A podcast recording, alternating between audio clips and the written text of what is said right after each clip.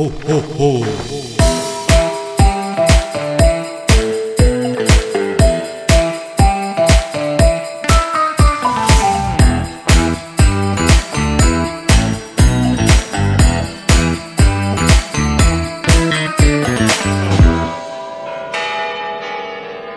Всем привет! Мы завершаем второй сезон подкаста «Между нами» компании Ростелеком Солар. Меня зовут Юлия Морозова. Я руководитель группы подбора персонала и ведущая этого подкаста. На протяжении всего сезона мы старались заглянуть за кулисы работ наших бэк-офисных подразделений и понять, как в целом устроена работа профессионалов, которые обеспечивают работу бизнеса нашей компании. Сегодня закрыть сезон к нам в гости пришли представитель пиар-службы Посыпкина Александра, пиар-менеджер по направлению сервисов кибербезопасности.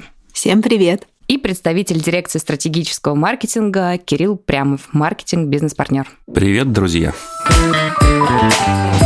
Давайте, как всегда, начнем с обсуждения структуры подразделения. Расскажите в целом, много ли у нас в Solar людей отвечают за маркетинг, пиар, как выглядит работа направления? Несколько месяцев назад у нас началась реорганизация, и до этого существовало три департамента. Департамент цифровых продаж, департамент стратегического маркетинга и департамент пиара. С недавних пор они объединились в один департамент маркетинга и пиара. Он достаточно большой. Сейчас нас, наверное, около 90 человек. Ну, начну, наверное, с маркетинга стратегического. Туда входят 7 маркетинг-бизнес-партнеров по направлениям бизнеса, которые у нас есть. Это Дозор, Inrights, апскейнером Киберполигон, интеграция, э, сервисы МСС э, и GSOC. Им подчиняются продуктовые маркетологи. Наверное, в совокупности где-то 15 человек, распределенные да, по направлениям. Дальше у нас есть ивенты. Если я не ошибаюсь, 5 или 6 человек, люди, которые обеспечивают проведение мероприятий. Дизайнеры, которые делают листовки, всю рекламную продукцию, баннеры и так далее. То есть обеспечивают визуальный стиль. Моушен-дизайнеры,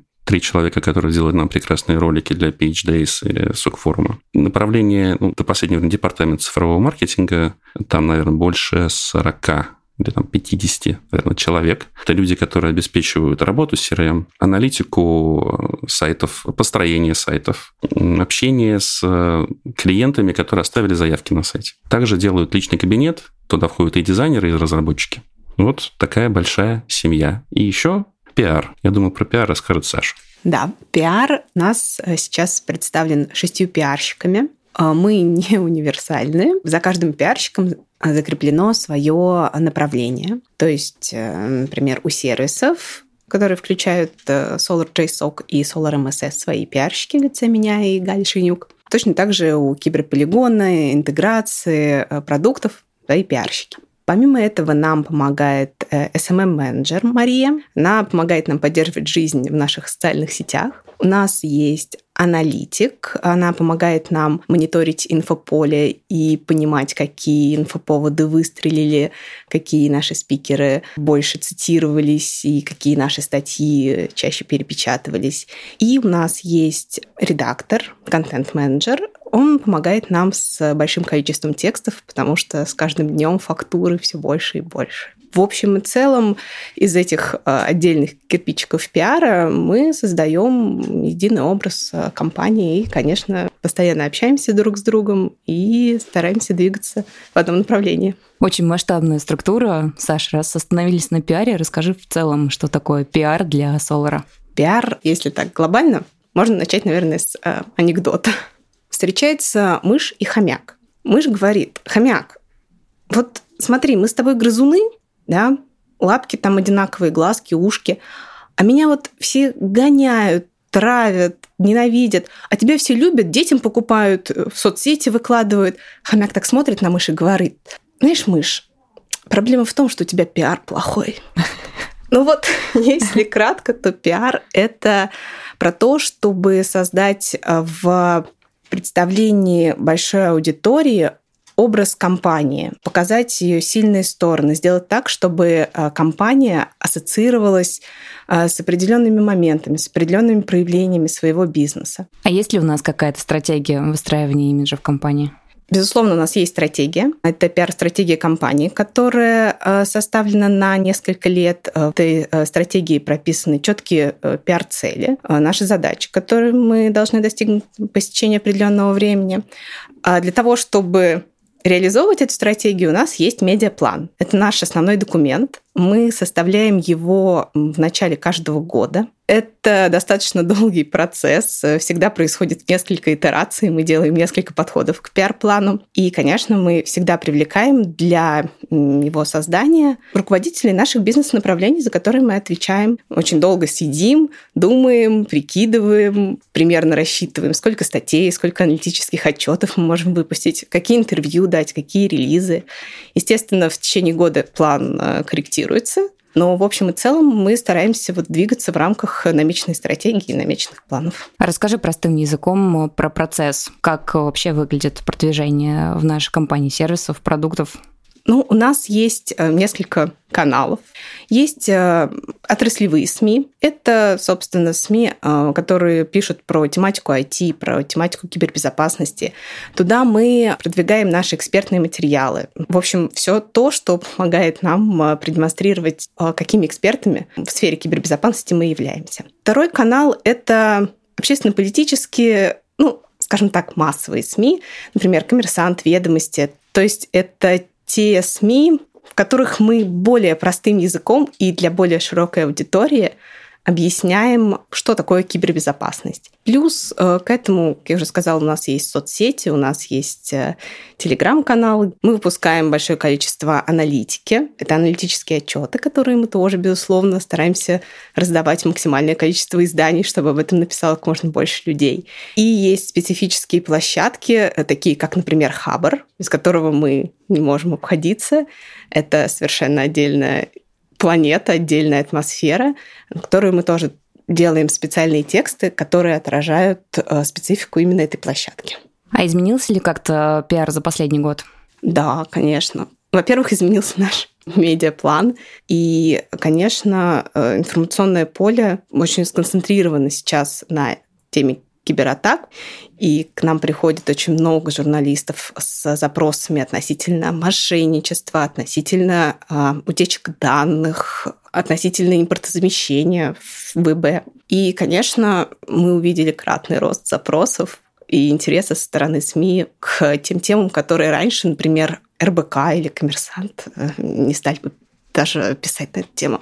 Давайте поговорим и про маркетинг. Кирилл, ты маркетинг-бизнес-партнер. У нас, э, на самом деле, слово «бизнес-партнер» звучало в первом выпуске нашего сезона, только в контексте HR. Поделись, что такое маркетинг-бизнес-партнер.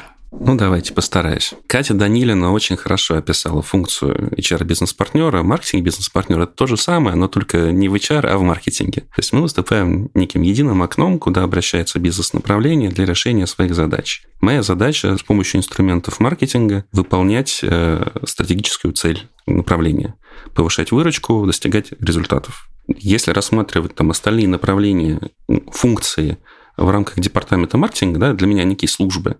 И когда ко мне приходит бизнес-направление, то я понимаю, что надо достичь той или иной цели, тактической или стратегической, уже иду к этим службам, ну, как вот э, Катя, наверное, идет там в найм, в C&B, ну и так далее, да, а я иду к ивентам, я иду в digital, я могу зайти к пиару, например, чтобы сказать, что там вот будет такой-то релиз, да, давайте заранее подготовимся, проведем там большую пресс-конференцию запуску мажорной версии продукта. Хожу в дизайн. Ну, то есть я некий интерфейс между направлением и, и маркетингом. Ты сказала, что основная задача маркетинга в бизнесе – это увеличение выручки, но ведь это задача практически для каждого департамента. В чем задача именно маркетинга? Ну, хороший вопрос, конечно, мы все работаем ради того, чтобы в конечном счете зарабатывать больше денег. Маркетинг способствует тому, чтобы осведомленность о продукте повышалась, чтобы узнаваемость бренда повышалась, для того, чтобы он заходил к клиенту, ну и вообще, как маленькое наверное, отступление, да, Питер Друкер, известный теоретик менеджмента, говорил, что задача маркетинга сделать так, чтобы усилия по продаже были ненужными. Надо так понять клиента и сделать такой продукт, чтобы он продавал себя сам. Поэтому значительная часть там, маркетинга и его вклада в бизнес – это разработка ценностного предложения для рынка и позиционирование продукта. А дальше донесение с помощью стандартных инструментов продвижения, их много, до клиента. Вот из того, что ты говоришь, хочется все-таки понять, работа маркетинга – это все-таки что-то творческое или больше аналитическое? Хороший вопрос. Ну, вообще, большинство людей традиционно воспринимают маркетинг как нечто творческое. Календарики сделать там, нанесение на ручки, ну, там, может быть, стенд как-то придумать. Там, э, рекламный ролик. Да, ролик рекламный. Это там много творчества. На самом деле есть такая модель, называется Pragmatic Marketing Framework от Института Pragmatic Marketing, как ни странно. И если мы посмотрим на маркетинг с этой стороны, то мы увидим, что, наверное, 80% это аналитика. Сколько денег в этой рыночной нише? Кто в ней играет? Какие функциональные особенности продукта конкурентов есть? Как клиенты принимают решения? Как выстроить лицензирование? Что предложить? Какую цену заложить? То есть э, получается, что творчество только 20% где-то, и оно должно основываться на тех глубоких данных и на больших размышлениях, которые мы должны получить в результате анализа. Ты упомянул стратегический маркетинг. Саша нам рассказала про пиар-стратегию, как она выстраивается.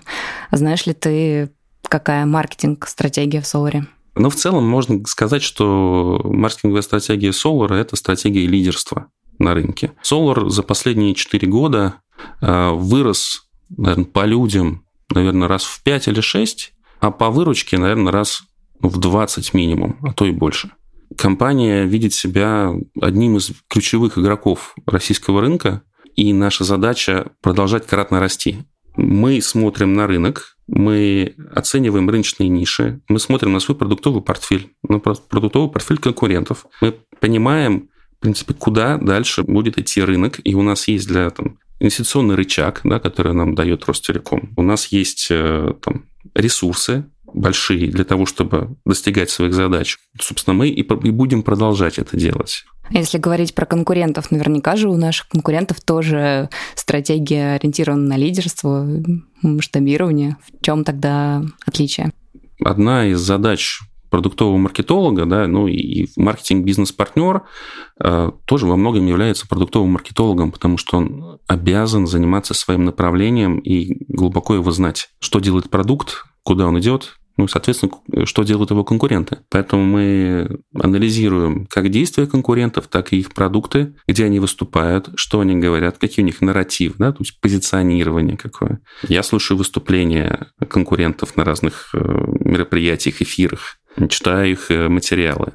И из этого, в принципе, можно сложить некий пазл, да, который показывает, куда они идут. Ну, в качестве примера, я думаю, это уже там, не секрет.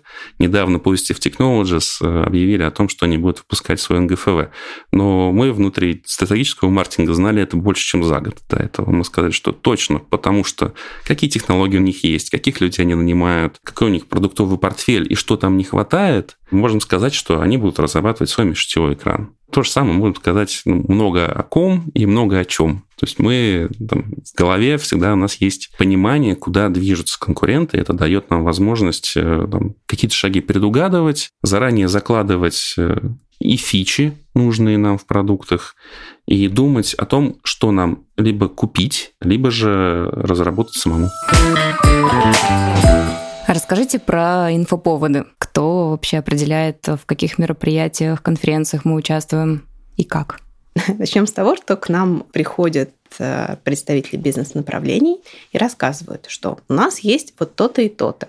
Или там мы подготовили такой-то, такой-то отчет. Мы определяем, насколько этот повод значим, в какие СМИ и как мы могли бы это продвинуть. Например, есть аналитический отчет. Мы сделаем к нему релиз. И мы пристроим этот релиз, например, э, в коммерсант или в ленты новостей. А еще к этому отчету мы можем написать э, неплохую аналитическую статью, которую пристроим в издании типа антималвара или э, там Секлаб. И еще сам по себе отчет мы его тоже сверстаем и разместим у нас на сайте и отдадим коллегам из маркетинга, которые дальше будут этот отчет представлять на мероприятиях. Например, так или а, запуск э, какой-то опции, какой-то фичи. Точно так же мы смотрим, насколько это масштабно, то есть насколько это может быть интересно а, широкой аудитории, и тогда даем, например, новость э, в деловых изданиях.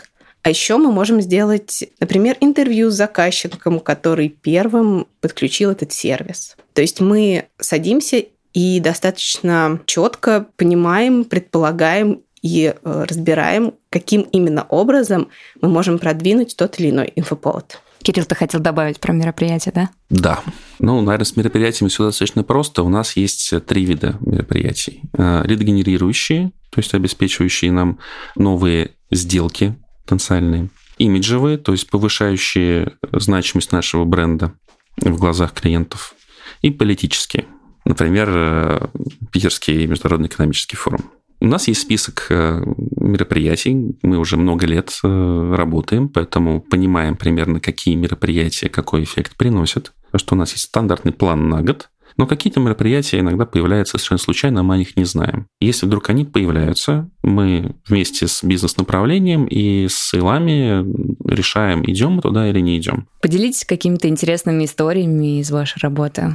Может быть, текущие проекты интересные какие-то есть? Ну, из а, последних проектов пиара, наверное, хотелось бы отметить нашу пиар-компанию по запуску услуги экстренного реагирования на киберинциденты, наша скорая помощь ИБ. Ну, наверное, на моей памяти это пока самый масштабный проект, инициированный пиаром. Мы запустили по городу Болит который ездил э, целый день. Мы сняли ролик с участием этого болида, который рассекал по улицам Москвы, а, на котором было написано «Киберпомощь», э, «Скорая помощь Б», вот это вот все. Мы сделали прекрасный ролик, запустили его в вирусную социальную сеть, в телеграм-каналы, и на нашем СОК-форуме болиды, брендированные нашими наклейками, стояли встречали гостей на входе, можно было посидеть, завести болид, почувствовать себя гонщиком. Вот такая метафора на экстренное реагирование. Кирилл, есть ли у тебя что-то подобное? Ну, я расскажу старую историю. Историю 2018 года, когда я только пришел в Solar, был обычным продуктовым маркетологом, занимался дозором, апскинером и инрайтс. Случилось так, что мой руководитель покинул компанию через несколько дней после того, как я пришел. Затем через несколько недель ушел и второй продуктовый маркетолог, я остался абсолютно один. И в этот момент э, компания ну, завершала слияние с Ростелекомом, и нам надо было выводить сервисы кибербезопасности. И мне сказали, Кирилл, надо помочь. Я сказал, помогу. Но оставалось всего полтора месяца. И вот за полтора месяца я вместе со своим коллегой э, Лешей Ермолаевым, мы работали как два продуктовых маркетолога, закончили описание всех этих сервисов, выбирали им название, приходилось разбираться в новой предметной области. Я там в сервисах-то вообще не работал до этого. Там придумать нейминг, э, соглас... все это согласовать наверху, потом совсем наверху. Проект очень важный, очень нужный. Топ-менеджмент компании смотрит, топ-менеджмент Ростелекома смотрит. Короче, жара. Вот. И в итоге я, Алексей, по бокам Вали Крохина, с флешкой со всеми документами, под музыку «Имперский марш Звездных войн». Э, мы со, своего второго этажа пошли на четвертый этаж сдавать документы. Это вот один из таких самых интересных, веселых, необычных проектов, да, тяжелых, но в то же время, когда вспоминаешь, это доставляет удовольствие. Интересно поговорить, на самом деле, и про ваш карьерный путь до Солара. Кирилл, у тебя, знаю, вообще история такая, что ты уходил и возвращался потом к нам в компанию. Расскажи про себя. Да, грешен.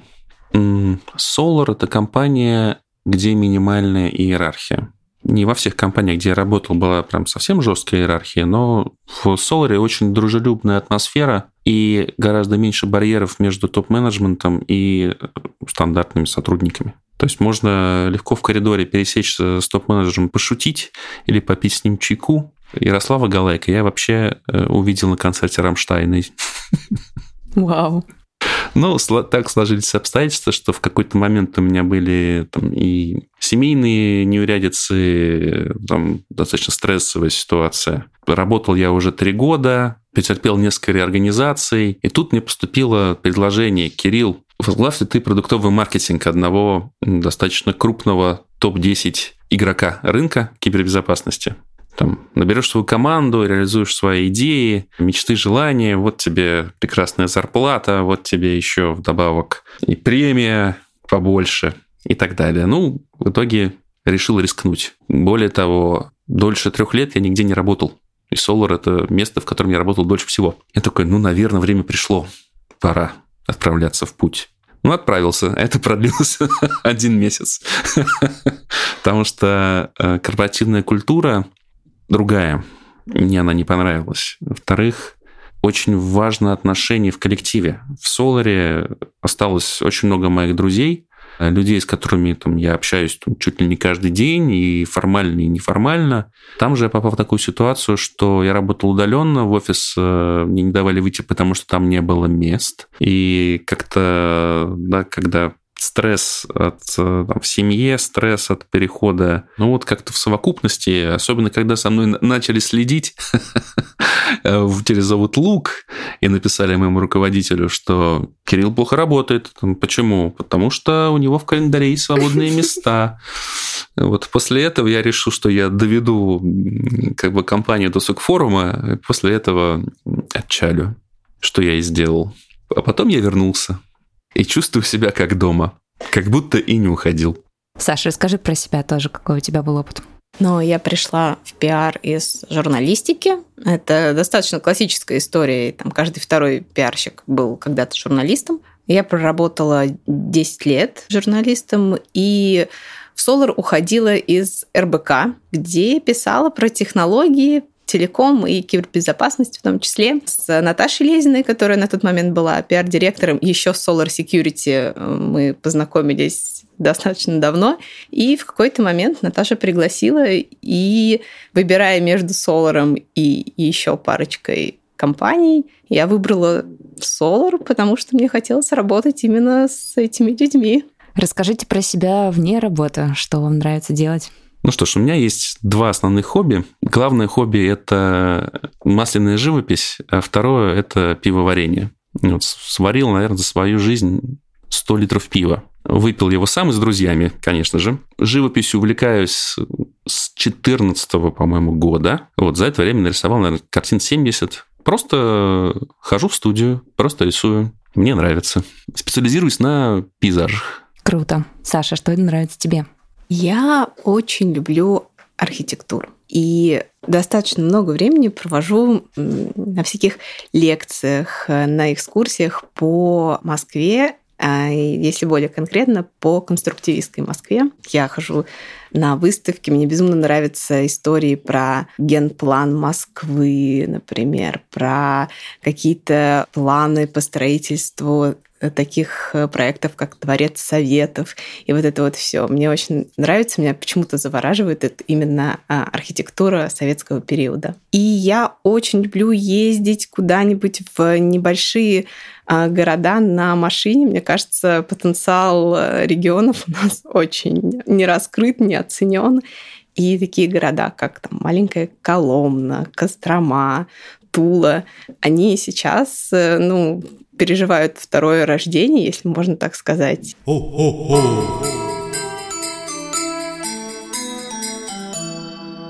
Скоро Новый год, поэтому к вам вопрос, который, наверное, сейчас всех слушателей волнует, и к вам как к творческим людям. Что подарить близким на Новый год? Ой, Новый год – это вообще лучшее, мне кажется, на мой взгляд, время года.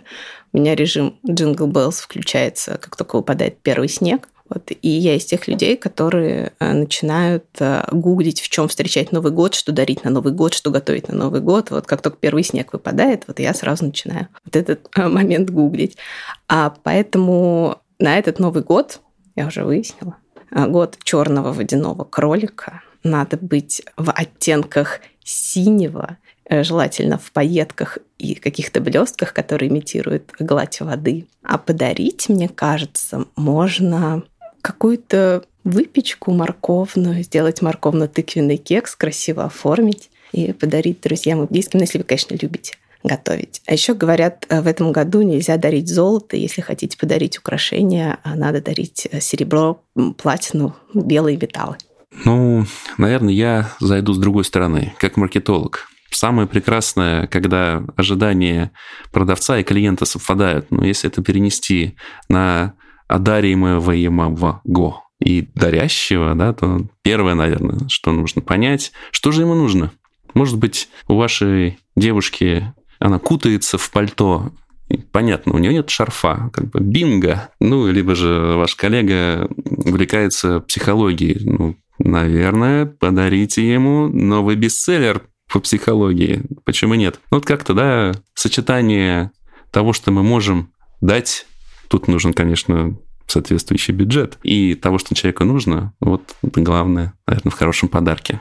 Спасибо за идеи, как раз на лицо творческий и аналитический подход к подаркам. Ну мы завершим э, наш выпуск традиционно советами и лайфхаками от гостей. Ну, у меня есть три совета. Первое – это помнить о том, что плохая новость живет три дня. Если про вас сказали что-то плохое, если про вашу компанию написали что-то в соцсетях, ну, вы будете помнить об этом через три дня, потому что это ваш бизнес, ваш проект, в который вы вложили душу и сердце. Но на самом деле большинство людей, которые прошли мимо, об этом очень быстро забудут, потому что жизнь очень быстротечна. Второй совет для тех, кто вынужден писать тексты, но это вот совсем не то, чем вам нравится заниматься. Составьте план. Даже если вам надо написать маленькое поздравление, составьте план. Если вы уверены, что вы знаете, о чем писать, все равно составьте план, и времени на текст вы потратите в два раза меньше. Еще третий совет, э, ну, даже, наверное, не совет, а полезная привычка. В любой непонятной ситуации гуглите. Потому что первых строчках там Яндекса, Гугла вы найдете ответ на вопрос, который вас интересует, и, возможно, и надо будет отвлекать коллег от э, производственного процесса. Ну, тогда и я, пожалуй, три скажу. Первое. Говорите слова ротом. То есть общайтесь э, с коллегами, пытайтесь понять, э, почему они так делают. И если вы будете говорить слова ротом, очень многие вещи станут э, понятны, и многих проблем удастся избежать. Второе – это не бронзоветь, как сказал Дмитрий Анатольевич Незабвенный. То есть не думать, что ты все понял и что ты умнее всех. Постоянно учиться, постоянно стремиться к новому. А третье не занимайтесь э, только работой. Ну вот мой пример э, с рисованием, не знаю, строгайте, там, бегайте марафоны, привет, Саша Веселов, делайте хлеб дома, привет, Дим Тарасов. Делайте что-то помимо работы, потому что в конечном счете это обогатит вашу жизнь и позволит вам много отдохнуть и переключиться. Обогащение вашей жизни приведет к тому, что это приведет к обогащению вашей работы. Дорогие слушатели, на этом мы завершаем наш выпуск и сезон. Гостями сегодняшнего эпизода были Посыпкина Александра, пиар-менеджер по направлению сервисов кибербезопасности, человек, который точно знает, где, как и в чем встречать Новый год, и Кирилл Прямов, маркетинг-бизнес-партнер и вольный художник. С вами была Юлия Морозова. Спасибо, что были с нами, и до новых встреч! thank you